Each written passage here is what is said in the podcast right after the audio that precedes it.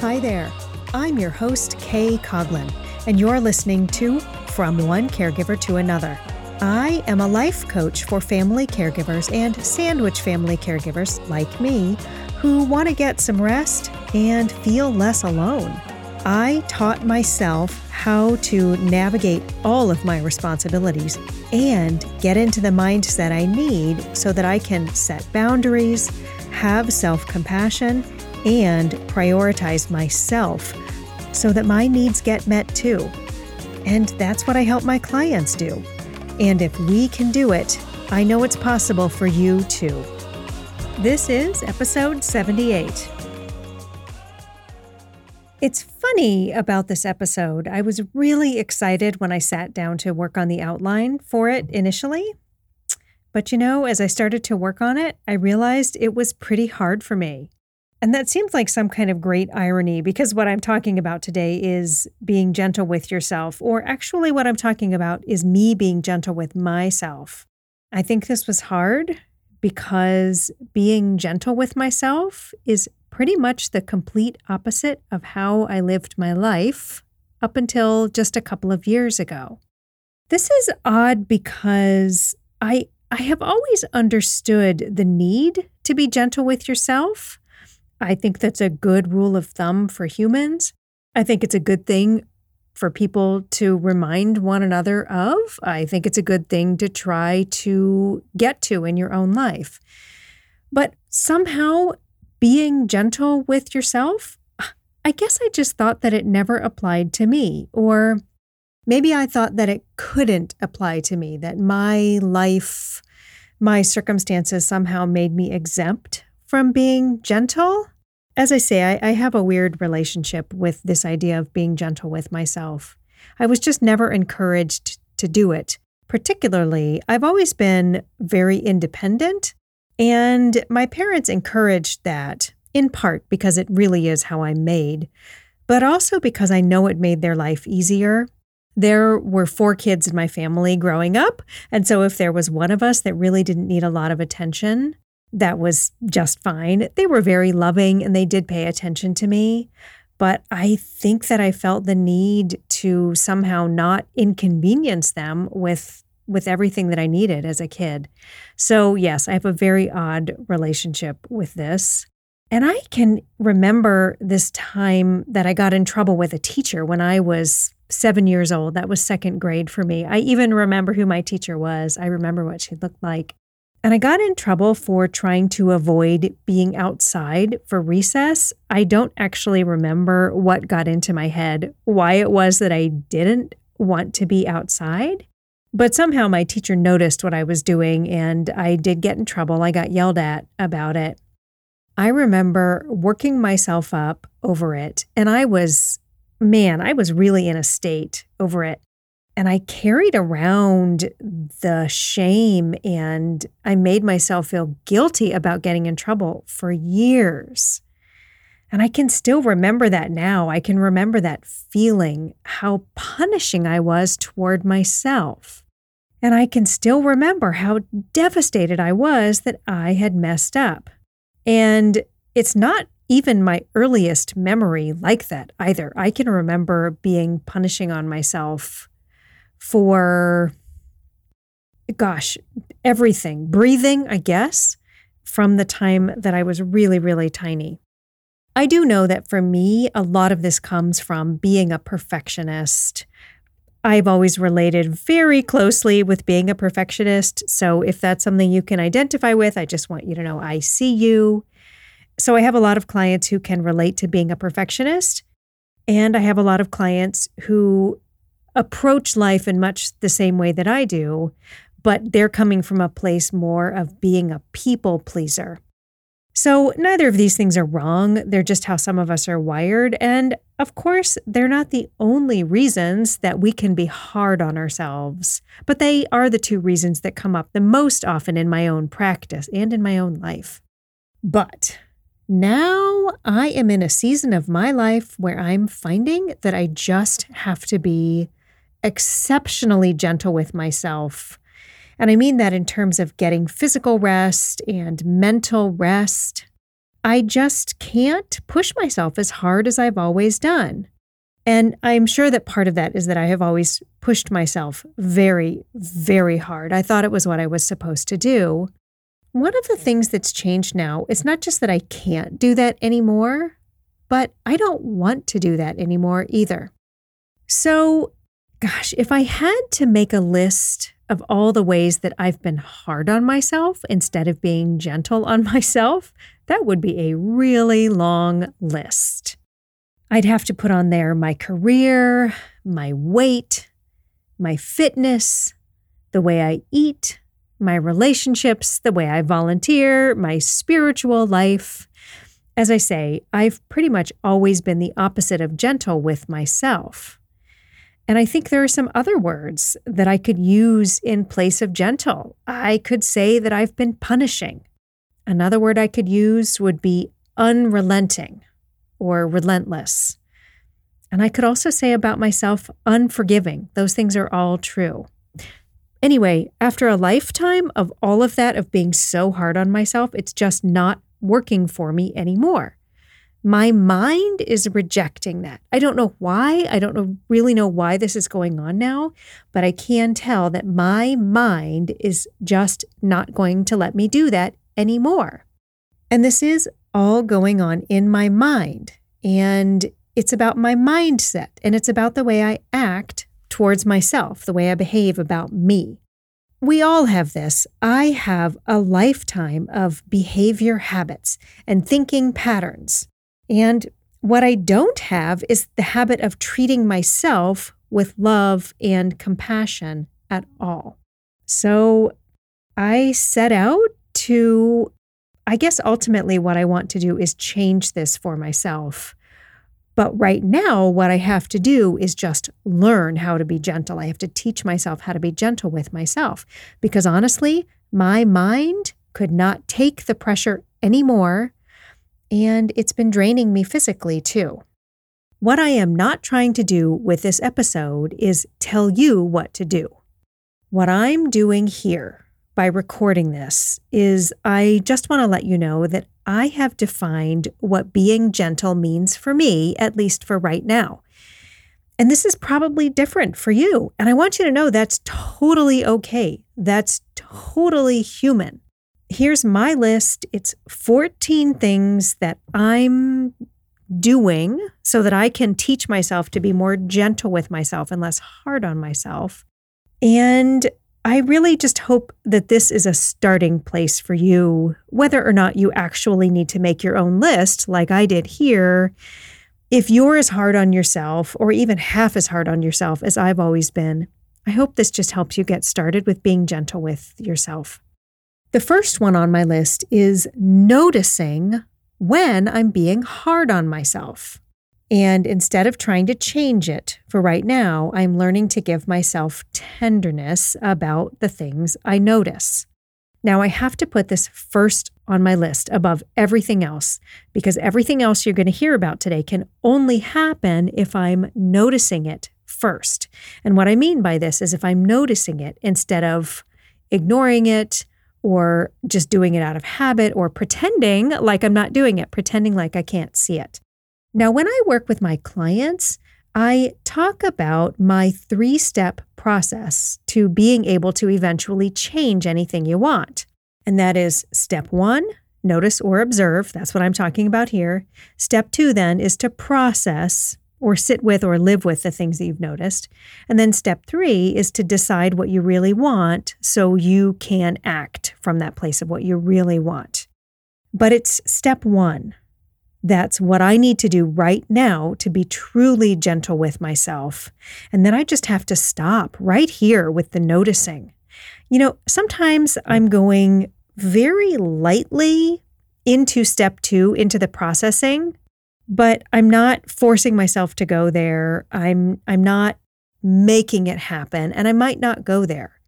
One really good example of how I'm doing this right now, how this is really playing out in my life is my body image. I'm a woman in the United States of America. I mean, that should be enough for any of us to understand how complicated our own body images can be as individuals. And for me, this is my weight and my eating and the way I work out. And for most of my life, and I'm going to tell you up until pretty recently, and I'm thinking as recently as a year ago, I've just had this habit of punishing myself for not living up to impossibly high standards. And that's just not sustainable for me in the long run. I don't want to do that anymore. I, I don't want to have such big issues with my own body image anymore. So, right now, this is where the noticing comes in. I'm just noticing this when it comes up. When I notice something about my body image and it's hard or harsh, I'm just seeing that and I'm saying, okay, that's what I'm doing right now. It's okay. I'm not broken. I don't have to change it. And I'm just really being gentle with myself in that way. And at this point, I'm not trying to change anything about my body image.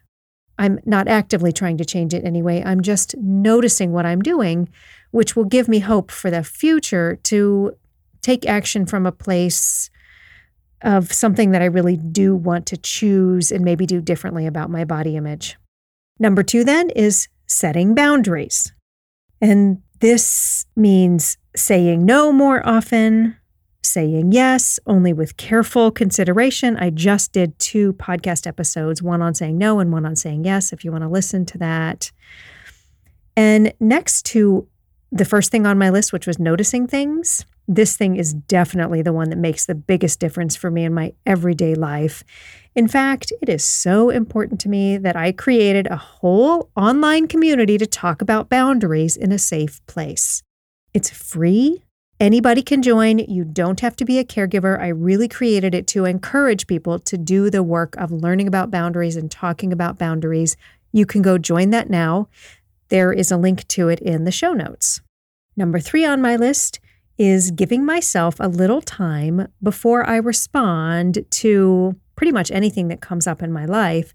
You know, most of my life, I've had this knee jerk reaction of needing to respond to things right away, whether that was saying yes or saying no, or asking a question or agreeing with somebody or just keeping a conversation going.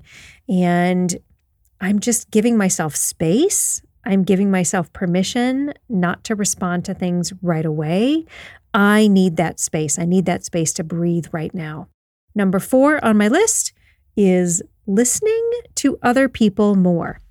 Now, I think I'm already a pretty good listener, but this is something that's helping me with number three. The more I listen to people, the more time and space I can get before I respond to things. So I'm listening to people more. And since I'm kind of in a weird place now with this business of learning how to be gentle for myself, I know that's kind of hard for some of the people in my life because I'm acting differently. And listening to them is certainly helping my relationships to be more safe and more smooth while I'm in this weird place. Number five, then, is I am quite literally learning how to be gentle with myself. In fact, I just took a class on something called mindful self compassion. That was a fabulous class. The authors of the work are Kristin Neff and Christopher Germer. I can't recommend it highly enough. I will leave a link to that website in the show notes. Number six, I am taking more breaks and I am deliberately getting more rest. I'm taking short breaks, I'm taking long breaks. I am very intentionally resting my body and my mind during the day, which is helping me get more rest at night too. Oh, I also have over in the boundaries community, I wrote a guide called How to Rest. So if you want to go get that, you can go get that too. I talk all about resting in there. Number seven, I am moving my body in ways that I love and in ways that I can just dial down the intensity when I want to or when I need to. And I'm talking about taking walks and gardening and doing yoga.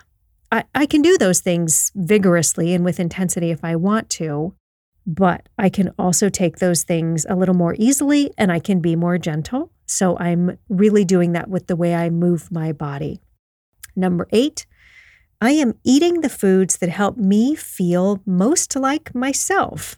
Now, Most of these foods are what my kids call health nut foods because that is very much a way that I like to eat and I typically eat in what most people would think of as a very healthy fashion.